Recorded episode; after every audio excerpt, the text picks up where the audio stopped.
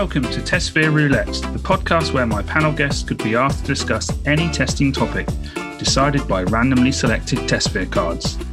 I'm your host, Simon Pryor. Let's talk testing. Hello, and welcome to episode four of TestSphere Roulette. Um, I'm joined by two more amazing guests. I'll allow them to introduce themselves, starting with Maaike. Hey, I'm Maaike. I'm hailing from the Netherlands, Utrecht to be exact. Been a tester for 10 years now, but I've also recently picked up iOS development. Um, I can't really decide if I want to transition to be a full time developer or not, but I finally learned how to code, so that's a win at least. And you might know me from uh, conference talks I've done most recently, I have given a talk um, that I think many people enjoyed, and you can watch it for free on the Ministry of Testing platform. It's called uh, Bullshit Alert on the bullshitization of software testing, and it's meant to be, um, yeah, um, stirring up the pot, you could say. So, uh, yeah, I, I uh, invite you to uh, go watch that talk. Um, as a hobby, I do powerlifting. I have a gym at home, so even during the Corona times, I uh, could still um, yeah do my uh, do my workouts. So that was really great. So yeah, that's it uh, about me. Good. Peet. Hello, my name is Peet.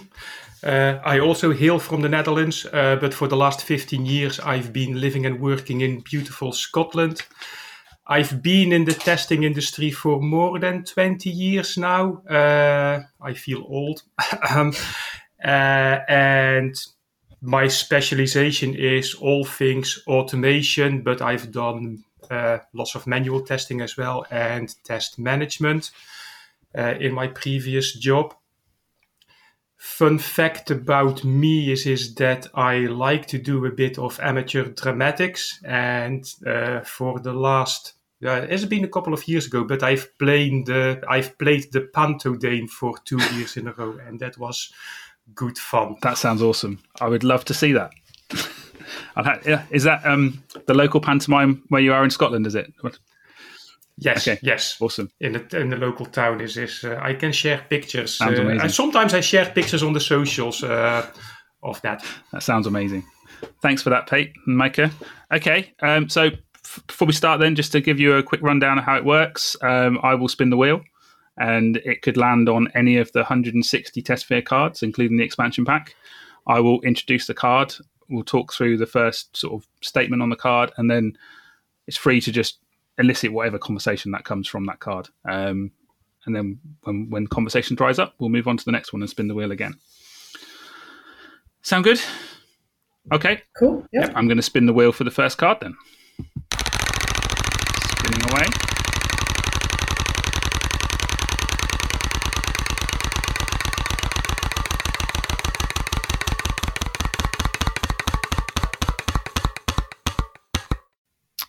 And it's landed on the card.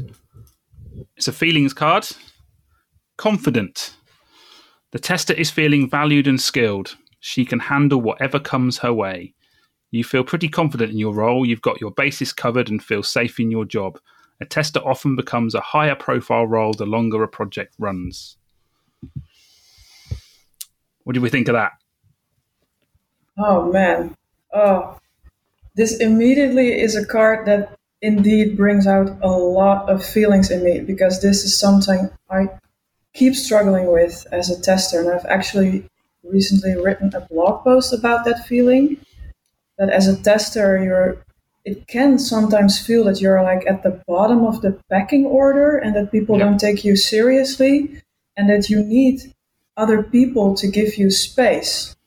And it is something i personally do need to feel confident that other people see the work that i'm doing and that they support me so yeah this card whoa yeah it brings out a yes. lot of feelings in me what about you Peet yeah, no, I've got the same. Is especially when I moved to Scotland in 2005. Is I joined a comp. Uh, so for starters, everything was new.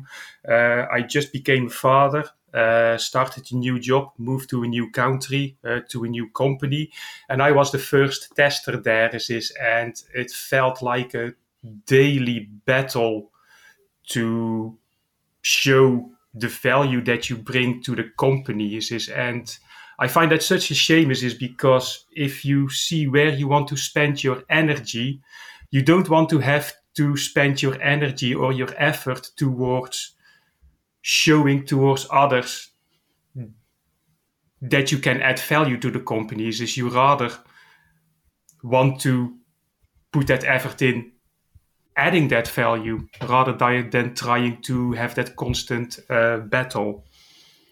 Yes and i must say is, is in this current company where i work now is, is it is much better is, is uh, I was hired by uh, Andrew McCormack, uh, who is also quite active in the testing community, is, and he always uh, advocated for good testing practices and value that could it bring to the company is, and I sort of started to ride on that wave and Andrew has since left is, and luckily we the waves those waves are still coming in the company.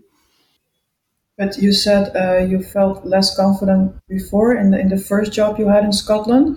But did you manage to improve that feeling uh, by yourself somehow? Well, the thing is, is not that I was not confident. Is it was just uh, because I already had a good couple of years of testing experience uh, bringing to that new company, and on that experience, I was hired. This is to set up proper structured testing within that company. This Is but the feelings is that yeah or the, the backlash that i specifically got is, is from the longer serving developers is, is that is where mm. i had sort of sour feelings sometimes uh, yeah yeah yeah yeah uh, but just how i tackle that is is just i think uh, yeah rely on your yeah be confident is, is that the experience that you bring and see the results of that with the small changes that that brings to the culture is, is uh, that uh, that kept me going there. Mm. Huh. That's a good thing you mentioned actually because I'm very bad at that.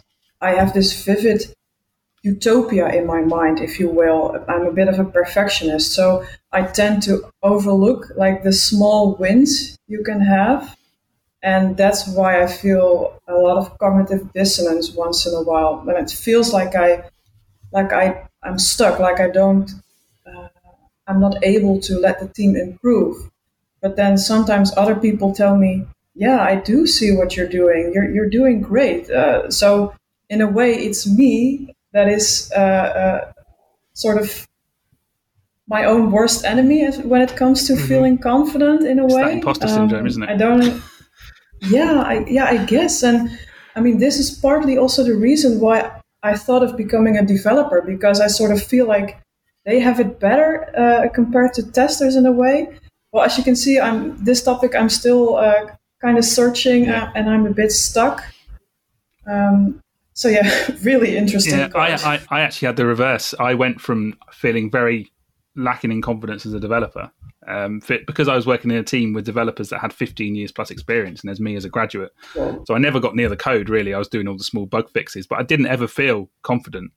And I got the opportunity to start doing some of the testing stuff, and I loved it from day one. I just felt confident that I could do this hmm. well, and I didn't feel I didn't feel out of the team. You know, I felt part of the testing team. I felt like I was providing value, so I knew straight away that I was in the right role. But then, as I've progressed, mm-hmm the confidence has taken dips at times when testing mm. hasn't been seen as valued in, as other roles in certain companies I've been or, or in certain places that I've been working. And, and it's just, especially in the more waterfally type places where testing's just, oh, just do testing right at the end. We don't need any testers involved at all until development's finished. And it was that confidence of, I know we can do better. I know we can be more involved and I can help things. But it was until you get that process change and get people listening to you, then start the confidence starts to come back. Well, actually, I do know what I'm talking about. I do know what I'm doing. Yeah. Yeah. So yeah, it's um, yeah, I think it's a card that we could all talk about forever. Um, oh dear, yeah. oh yes, yes. I wanted to add something else to that uh, to the confidence bit. Is is over those years, is my confidence sometimes had quite a big or a hit when you thought as a tester, oh, we put so much effort in the testing is, is and we're pretty confident that we can go live with this product. And as soon as in the first five minutes that the product is in the hand of the client, they found something, a, a bug is this, and then the manager come back to you and says, oh, Peter, oh, testing team, why have you missed that? This is, and in the beginning of my career, I felt like this is, oh, sh- shit. uh, why have I missed that? This is, I, I'm probably not good enough in my job. This is, but, uh, but then it turns out this is the more you experience that kind of things, is it is inevitable that kind of stuff is, is and yeah.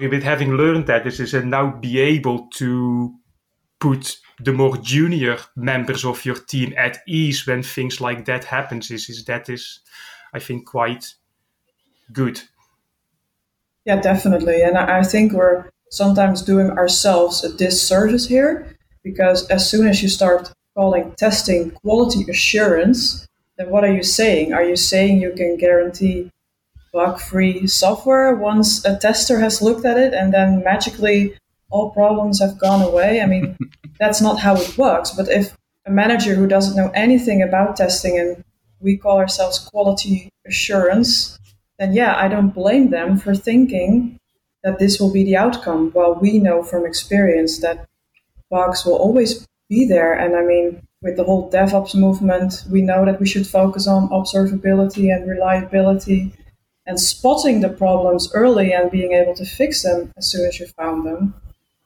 but yeah, I guess we did did do ourselves a little bit of harm here as well. Yep, yep, definitely. I would agree with that. Definitely, it's. Uh, I think it's a constant moving goalpost as well as to, you know, I think there's a reason why testers generally don't feel confident for very long because there's there's constantly things changing, and you know, moving to a new way of working or new DevOps model where suddenly the pressure's less on doing testing at the end or doing testing during the development and more on doing it beforehand and, and setting things up to find things for us and like you say observability etc so yeah confidence does seem to be something that we might feel for a short while and then it changes again and suddenly you know the fingers are all pointing at testers for not getting it right and yeah. Yeah. Good. Okay. Well let's move on. I'll spin the wheel again and uh, i'll see what the next card is that it gives us. Okay. So i'm going to spin the wheel now. This is like waiting for Christmas yeah. It's coming. Taking a while for some reason.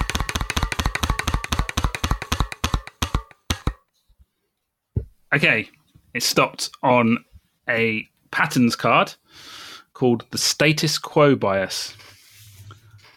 The unwillingness to change from the current situation, the feeling that it, if you change it, it could become worse an unwillingness to adjust the process because you are following best practices or because you've always done it that way? I've, I've I'm actually experiencing that at the moment. Is is uh, when I joined our current company. Is is I inherited uh, a CI pipeline with automation. Is is that I very quickly thought this can be done better. So rather than investing a lot of time in understanding the way it was set up, is, is I very quickly started to build it up, uh, build a new pipeline, a new automation framework uh, myself. That got good attention with a lot of the teams within the company, is, is but there is still till this day one team they say is, is oh no, the, the automation setup that we've got and the pipelines that we've got, they work for us. And I constantly have a battle with that team is saying is, is but look at the amount of effort you need to put into learning that pipeline, maintaining that pipeline. Uh, it, yeah, I'm, I'm not sure uh, that, that they are very much in that unwillingness to change because it has been set up, it has served them well in the past. Uh, but clearly, you can see they are not making the best use of their time and resources. Is it a sunken cost fallacy then, or?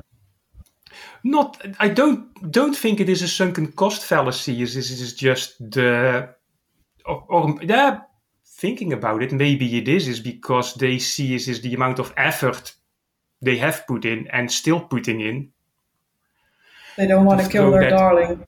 And yes, and to have to throw that away. But the thing is, is it is an inherited darling. It is set up initially by a by a company, uh, no, not by a company, by by a colleague that I haven't even met because he was long gone before I joined the company, taken over by somebody else. He recently left, so uh, and now they are hiring a new colleague starting next month. And he probably is going to inherit that as well. Dus I think, oh my god. yep. They're very, very current, uh, this uh, pattern, yes. Yeah. I mean, it, it's always nicer to be to stay in your comfort zone, mm. right? I mean, that's the, the, general feeling I get from this card. And the last company I, uh, I worked for, we had the transition to a DevOps way of working. And it amazed me how many people resisted it. Because, and it, that amazed me because if you're a developer, I feel you should have skin in the game. You should eat the dog food. And uh, so I was very surprised that so many developers were like, nah, I don't want to be on call. Um, what also surprised me is that they uh, excluded the testers from this. It mm. took me standing up and saying, dude, I want to be part of the mm. DevOps team too. I want to be on call. I want to have skin in the game. I want to eat dog food. Uh, and it was, and they were like, whoa, whoa, whoa, really? You want that? They were really surprised. And other testers wanted it too. Um, so they thought we wouldn't have enough knowledge or something to be able to participate in that. And sure, we had to learn new skills but we were willing.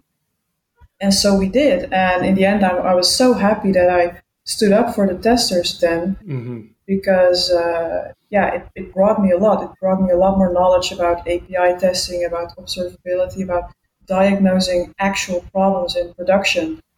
Yeah, that was amazing. But um, the, the transition really brought out how many people would prefer to to stay in the status quo and resist oh, yes. change. Yeah. Yep. On a similar note is I've always been advocating for getting testers involved in peer reviews. Mm-hmm. Or, uh, no, no, not in peer reviews, in pull requests when mm-hmm. uh, come up is, is, but that's reviewing code and that sort of stuff is, this, yeah. But that triggers a mechanism in me is, is maybe not called a mechanism is, is but that I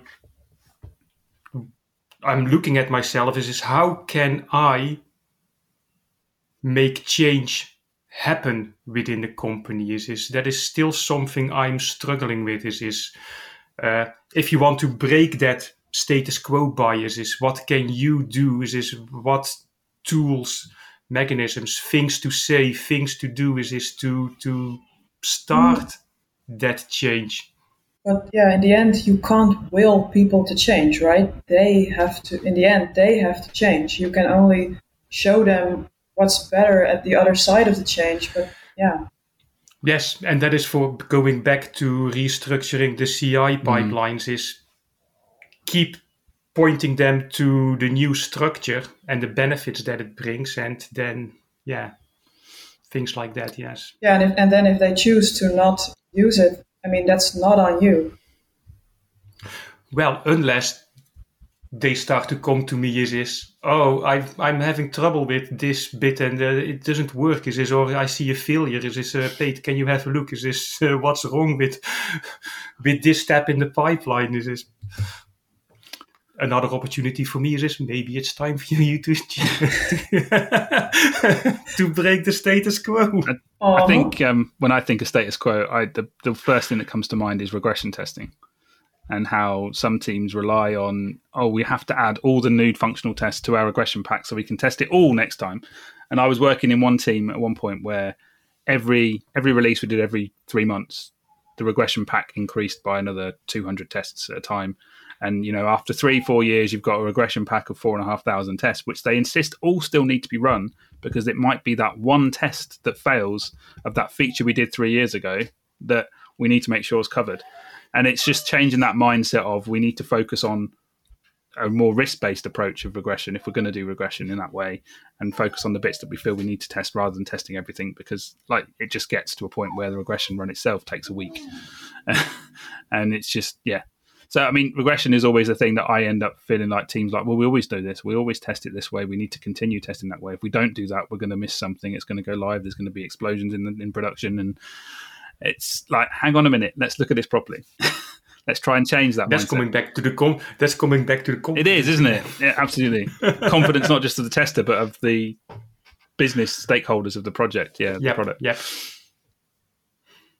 And then did you manage to uh, convince them for your risk-based approach? Did, did Slowly. they see? Slowly, yeah, yeah. Things started to move forward, and we did get to a point where we did regular refinement of the regression pack that was automated. That we just only run the test that we felt we needed to.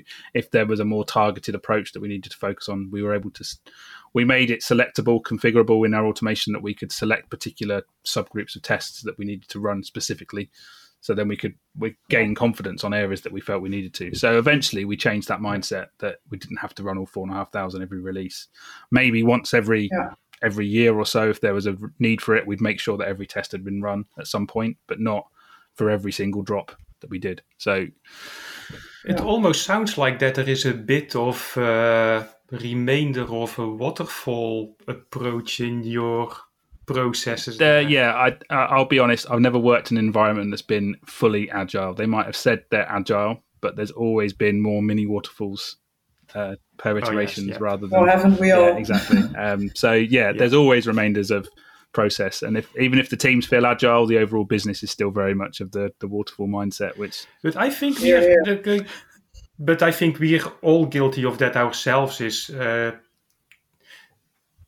we are all very desperate to break the status quo of the waterfall methodology. Is is but and going agile is is but you fall almost unconsciously fall back on the things that yeah, I would agree with that. You've Uh, been doing for years.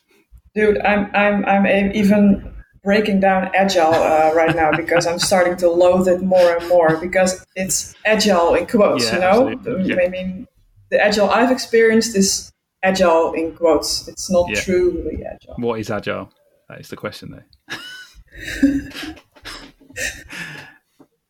Do we want Do to we go wanna there? Maybe Yeah, I think It's fragile without the that FR. might that might be a different different podcast. Um, yep. um, do we feel we've done enough on uh, status quo without singing songs? Oh Yeah. yes, yeah. Let's spin the wheel again, yeah. Simon. Okay, let's go. Okay, I'm spinning now.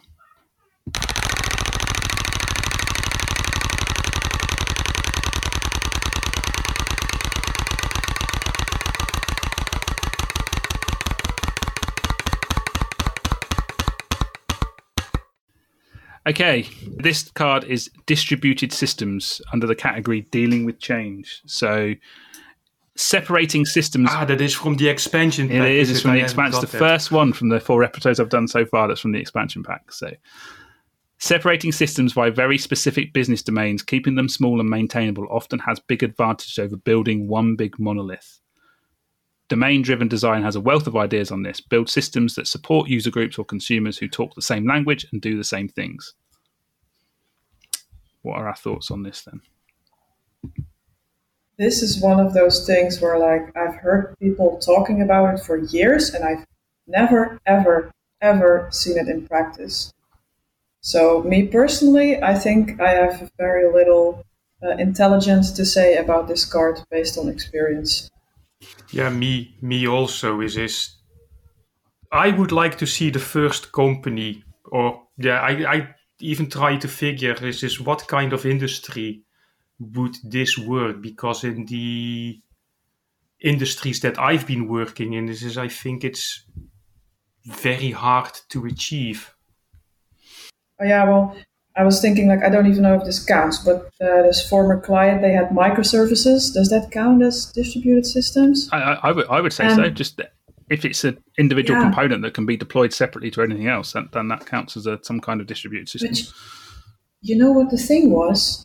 At the base of that was one terribly large, awful Oracle database So basically, we were building a distributed system based on crap. Uh, and to no one's surprise, that doesn't work. the foundation's right. You're never going to be able to build anything effective, are you? So, yeah, absolutely. Exactly.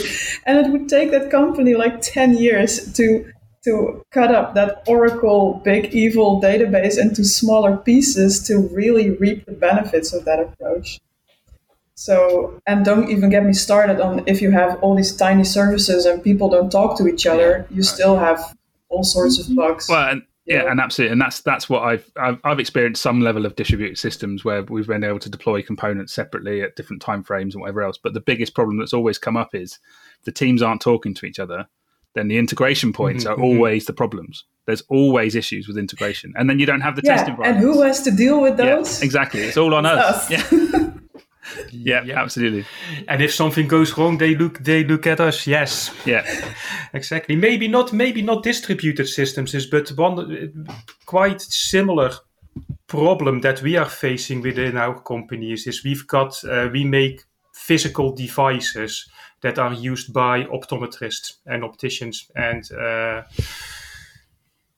eye care clinicians and that sort of stuff is uh, and for a long time they've been developed separately. Mm-hmm. So software is done separately, the hardware components is done separately, the optomechanics is done separately. Uh, and for the last few years, what they try to do is is making, yeah, reusing components in new devices and that is at components as and software and that sort of stuff. Is, is but facing the same problems there is is that uh, teams don't communicate with each other is, is and then people assuming things from other product lines uh, and then trying to so one day a team came up and says now we've got a common code base which can be used in three of our uh, product lines and it should work.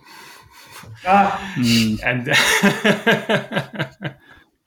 yeah, and then but yeah, so and the, the amount of problems we had with that is, is because what they technically did is, is they took all the code bases from the three different systems, bashed them together is, is with a lot of if statements and that sort of stuff is, is uh, so the code base, the, the file sizes uh, suddenly were more than double, uh, a lot of bloat is, is then uh, if you run the software on one system, it thought it was another type of system. So yes, it's uh, yeah.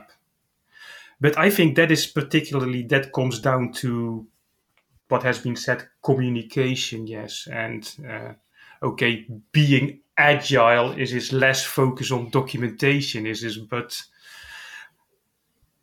still, I don't think that we can, even that we are in a medical regulated industry, still if you say what are the requirements of one of one of the systems that we sell there is still a lot of gaps and uh, yeah room for interpretation if you like. Mm-hmm. i would agree definitely. I think it's and what about you simon? Have you worked with yeah I, uh, to some extent, I've had I've been part of systems where there's been it's not been released as one big monolith that we've released as separate components. But Peet touched on something then that, that rung a bell in me, which was the um, the, the shared code base um, across components. And what actually happened, it was the reverse, where they, they they split out into these three components, and and they all had the same base code base. But then when we found defects in one of them, the defect was in, inevitably in all three of them because they've got the same base code so there was bits and pieces that then was like, well, we've refactored this wrong. This has not been developed in the right way. We should have that base as one component, and then the bits that are different as separate. And the code reusability was just it was non-existent. They were just doing the same code in each area rather than having a, a base class that covered everything. So yeah, mm-hmm. it can be very wrong in the way it's been done, in my experience. But equally, I have seen some some some distributed systems to some extent where some components have worked very well, but there's always you know it's down to the humans that are doing the development and the, and the and the creation of it at the end of the day. And humans make mistakes. Humans are not all thinking the same way. So while some bits might be working particularly well other bits are not. And it's it's how we bring that whole mindset together. And part of that is if we can change our mindsets from a test perspective to be more preventing stuff and being involved earlier and, and doing that kind of good stuff, then that can help shape the quality of the development later. But it's it's still a yeah, it's a minefield. Oh yes, definitely. good. Um, well, that's that's the three cars that we were doing today. So thank you very much for participating. Um, Maaike, did you have anything you wanted to plug or promote or talk about before we close? Oof. Do you want to share your blog? No, not really. I think I already did it. Yeah, well, you can look at my blog, maaikebrinkhof.nl. Yeah, and please go watch the talk mm. on bullshitization of software testing and, and, let me know what you think. Um, and honestly, this was so much fun. I thought we were going to do a lot more cars. I was like, yeah, I was finally getting into the into the group. You know? we could have.